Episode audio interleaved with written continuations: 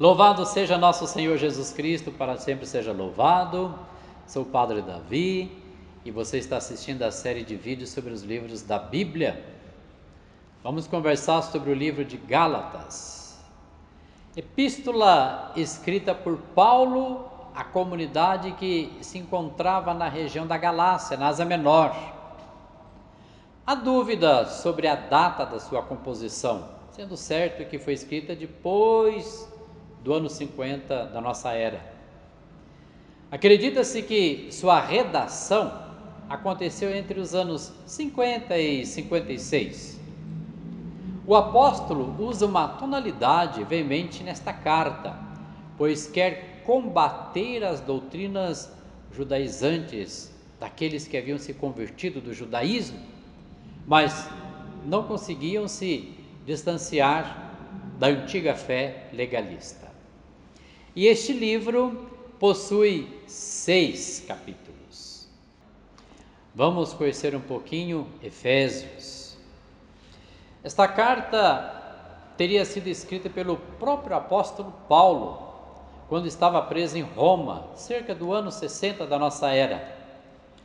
A maioria dos eruditos, no entanto, tende a não reconhecer a autoria de Paulo, pensando ser o autor alguns de seus discípulos que tenha usado a pseudoepigrafia, ou seja, escrito por alguém que esconde atrás de uma grande personalidade da época, por volta do ano 80 da nossa era.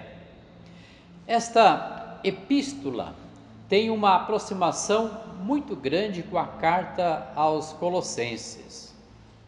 No entanto, enquanto esta foi redigida para combater algumas doutrinas esotéricas, ou poderíamos assim chamar teosofistas, da comunidade de Colossas, a endereçada para Éfeso trata apenas do amor incondicional que o apóstolo sente por aquele povo.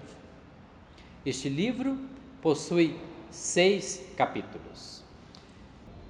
Vamos conversar sobre Filipenses? Irmão, minha irmã, fica difícil datar esta carta do apóstolo Paulo.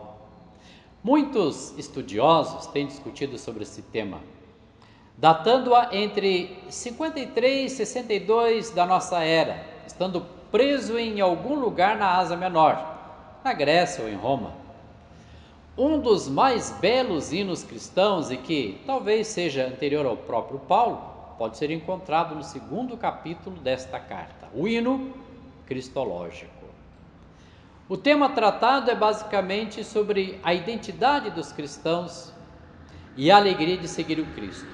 Deus encarnado que se esvaziou de si mesmo por amor à humanidade. E este livro possui quatro capítulos. Hoje queremos chegar um pouco mais perto de um escrito chamado é, Colossenses.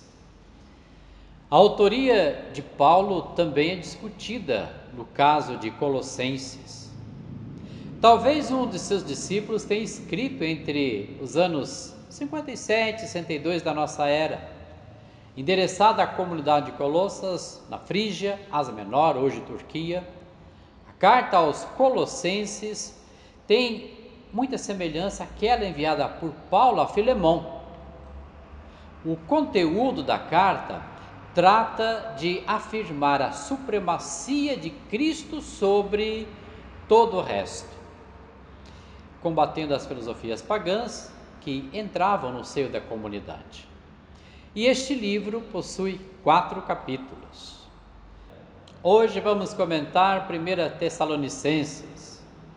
Trata-se do escrito mais antigo do Novo Testamento, sendo de autoria do apóstolo Paulo, dirigida à comunidade tessalônica, a Macedônia.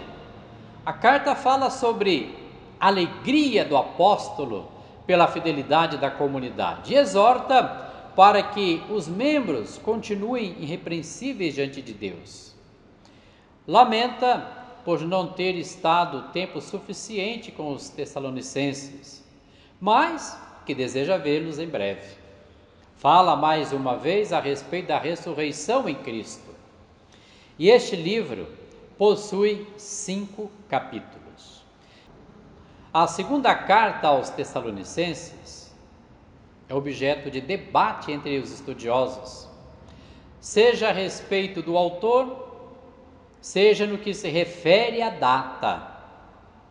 Os que atribuem a autoria ao próprio apóstolo Paulo datam-se entre os anos 51 e 52 da nossa era. Outros estudiosos que não acreditam ser de autoria paulina datam-na entre os anos 80 e 100. Realmente, o conteúdo difere expressivamente da primeira carta paulina.